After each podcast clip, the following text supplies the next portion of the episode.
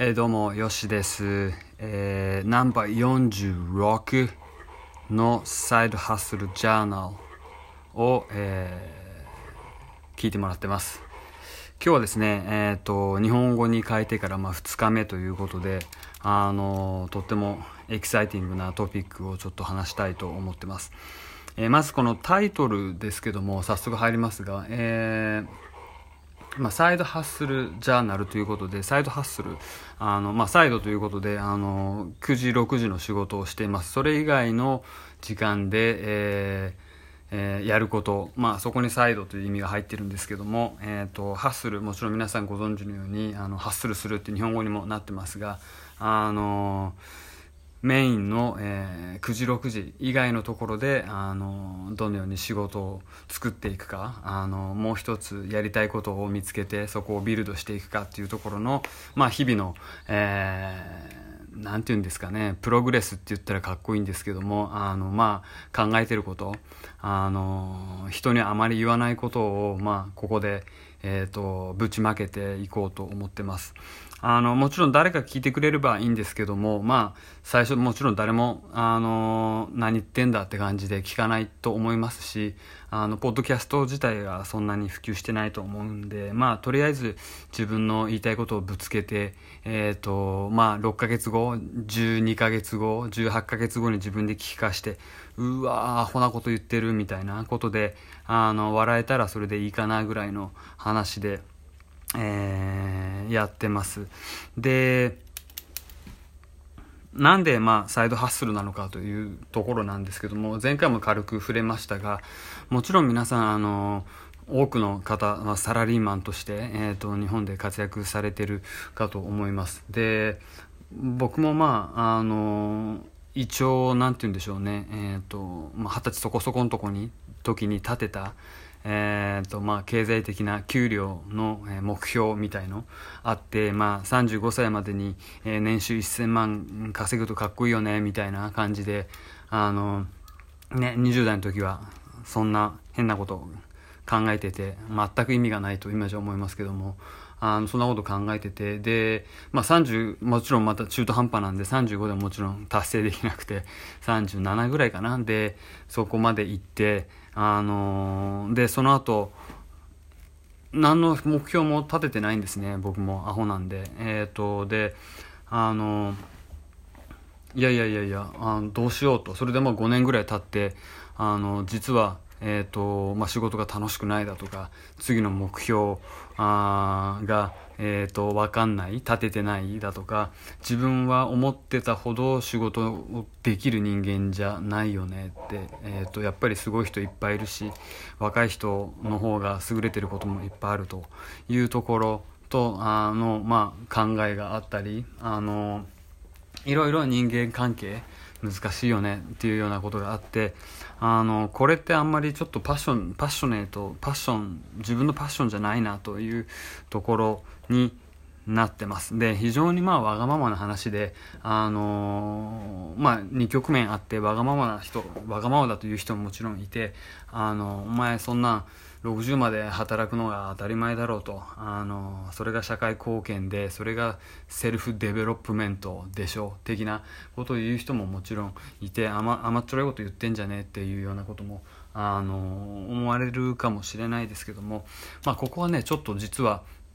とっても自分をこの selfish にあの自分勝手なところ自分中心にまずあの物事を考えてみようかなとあの思いました。あの残念ながら僕はあの他人にどう見られてて、えーっていうのが非常に気になってる。もちろん今でも気になるけどもあの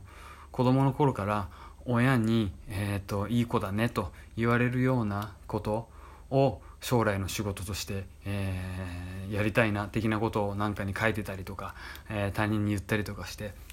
うん、非常に寒いですよね。あのそんなようなことをあの子供の頃からやってたんで自分が本当は何が好きで何がやりたいかっていうことをセルフィッシュに考えたことって恥ずかしながらあんまりないですよね。アメリカに留学したのだって、まあ、親が行けって言ってくれたから行ったしうん、自分で考えて何かをするって言ったら何ですかね。あのまあ犬2匹飼い今まで飼ってますけども犬を飼いたいって言ったことぐらいですかね今までで。あのそれ以外はうんなんか100%この心の底から出てきた何かをしたいからやる的なものっていうのはあんまりないし自分でもあんまり考えたことがないと。いうところで、えーとまあ、そこの、あのー、最初の目標、えーまあ、1000万稼ぎましょうみたいなところ給料もらいましょうみたいなところを終わってでで5年間ぐらいで、あのー、何も考えてない時期があってこれじゃやばいぞというところで、えー、まあ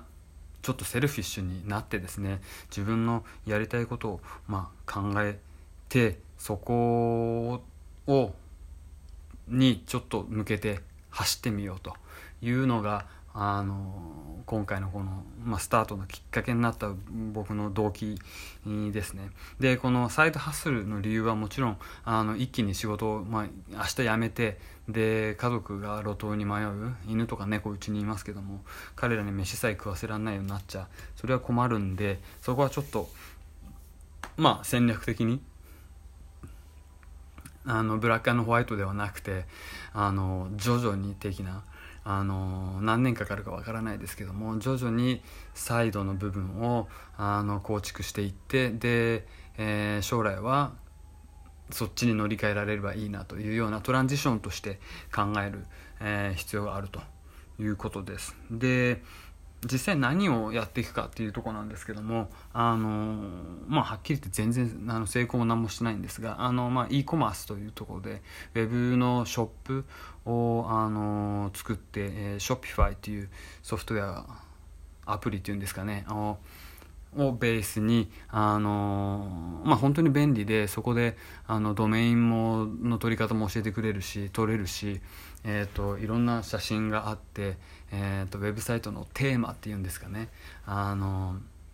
どこにどんなサイズのピクチャーを持ってきてログはどこに持ってきてとかあとはあのナビゲーションですよね。あのプロダクトページに行ったり Q&A ページに行くようなボタンをどこに作るか的なあフォントだったり色も選べてえーと、その辺はもう揃ってるんですよね。皆さんご存知かもしれないんですけども。あのいくつか、えー、Shopify だと Wix とかっていうのを最近 YouTube 見てるとあの、えー、広告として横から入ってきますけども。その辺、まあ、同じですよね多分ね。あの本当にあの便利なものがあるということで私みたいな本当ソフトウェアど素人でもある程度のもののショップは構築できると。いうところ。で何がすごいかっていうとあのお客さんからクレジットカードの番号をもらってででそこでその自分の設定した銀行口座にお金が振り込まれるところまであの本当にもう設定が簡単にできちゃう。昔の人は多分デベロッパーを雇ってコードを書いてうんぬんかんぬんっていうのがあってものすごい投資とものすごい時間をかけてやってたんだと思うんですけどもはっきり言って一人でできちゃうんですよね今。だからそれをあの使ってえーと、今年の1月からあシコシコシコシコ、えー、の いろんな写真貼り付けてダメだからこれやめてとかあのアイコンの色はどうしようだとかアイコンの大きさだとか変なあのトラストバッジっていうんですけどもあのマネーバックギャランティーみたいなロゴをウェブから拾ってきて貼り付けたり見たりとかとかあとどのようにお客さんをこうナビゲートしていくかショップのところ、まあ、そんなの考えながらやっていくと。あの結構楽しいですよ。あのねいろいろこうお客さんはどう考えるか的なところをゲスしながらいろいろ構築していくというところで、えーとまあ、楽しくやってると。ただもちろん あの6ヶ月で先週かな先々週かな初めて、えー、製品が一つ売れましたけどもあのー、まあ前も言いましたけども本当に物を売ったこともないんでその辺の、えーと、物が売れた時の感覚っていうのはなかなかなかなかいいものがあって、えーと、それ以来その ウェブページのホームページ自分のショップのページのそこのプロダクあの何オーダーのページリフレッシュのボタンをこうバシバシバシバシ押しまくって、えー、次売れないかな的なそんなそんなアホなこともやってますけどもまあそれ以来全然売れてないですまたちょっとそこは、えーと、ゆっくりお話をしたいと思いますがやっぱり製品のクオリティっていうのがまだまだついていってないんじゃないかなというところですね。でまあそれがあってであとまあフレームワークのところですけどもなんでこれ私レコーディングしてるかというところ先ほどちょっと言いましたあの自分のためにレコードしていてこれを皆さんにこれをやった方がいいよ的なそんなつもりはないんですねなぜかというと私まだ全然成功もしてないくせにあの皆さんにこれをやったらいいとかっていうのはちょっとおかしな話だしあの怪しいですよねそんなの。ね、ででショッピファイの話をしてえー、うんぬんかんぬんってそんなあのセールストーク的なことあのやるつもりもないですしあのおすすめしてるわけじゃ本当にないんです。あの、えーと、日本に5万といるこのサラリーマンの方が、えー、もしかしたらあの私のようにちょっとクエスチョンマークを、えー、頭の中に持ってる人がいてえー、こんなやつもいて本当にアホだねこいつ本当にやってるんだみたいなところで、あのー、ちょっと聞いてもらえばいいしそれを、あのあなたもどうですか？なんて言うつもりはあ全くないのでご安心ください。えーと、あとはあのなんで言ってるかというと、まあ、自分のこのジャーニーをやっぱり記録するっていうのはあの非常に大きなところもあるしあとどうやって、えーと次のアイディアだったりあのどのようにショップを構築していくかだとかあの self learning のところもあるんですよね。あの本を読んだりとか YouTube を聞いて、えー、成功者のあの勉強をしたりとかいろいろあの勉強の方法はあるかと思うんですがあの一つのやり方としてまあうんまあ、単語だったら手で書いて僕は覚えるしあのなんかの試験をパスしなきゃいけない的な話になるとあのもうノートに何度も書いてえー、書いて覚えるっていうのが多分自分のやり方だと思います。でこのようにあのもうちょっと広い意味で、えーと、次の戦略はとか次は何をやってこれをあの何て言うんだろう improve 改善していこうかっていう時は喋るのがいいのかなと思ってますでそれが自分に合ってるあの勉強方法なのかなというのもあってこうやって、えーまあ、人前でっていうか誰も聞いてないんでしょうけどもあの人前でしゃべるというところで頭の中が整理されていくっていうのが一つの学び方の方法かなと思ってえっ、ー、と喋ってます。でこういうのも全てあのよく自分を知るって言いますけどもセルフアウェアネスってなんか英語で言うとかっこいいんですけども自分に何が合ってるか自分は何が好きなのかですよね。あの自分のことをもっと知るっていうのが非常に重要で自分の強みは何弱みは何合ってる仕事は何ですか合ってない仕事好きな人は誰ですどんな人ですか嫌いな人は何ですか好きな動物はとか好きな色はとかいろいろあるんだけどもあの自分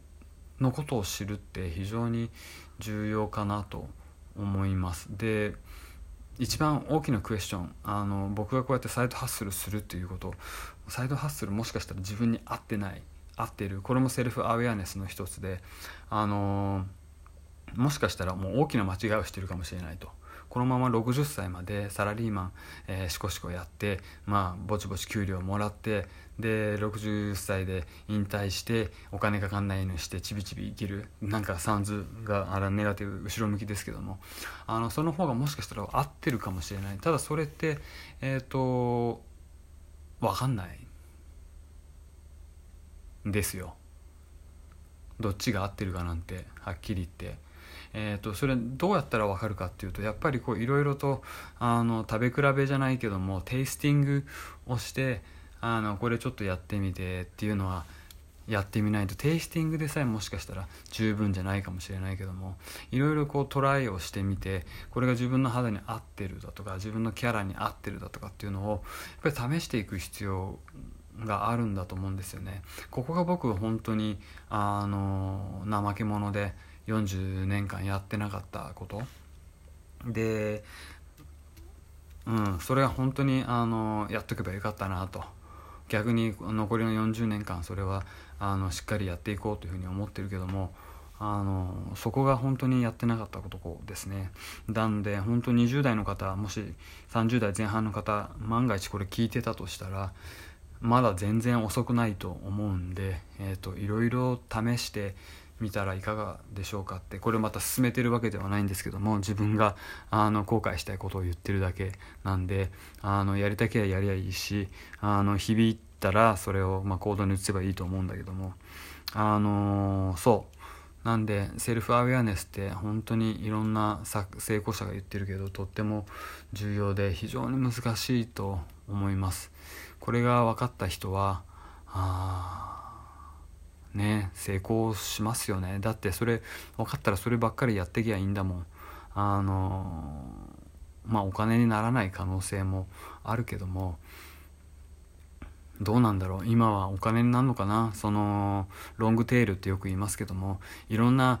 スモールニッチの、あのー、マーケットがあってそこに興味を持ってる人っていうのが多分いるんですよね。あの77なんだっけ？えっ、ー、と7.7ビリオンだからあの、77億人？いますよねこの世には。この地球にね。でそでそこに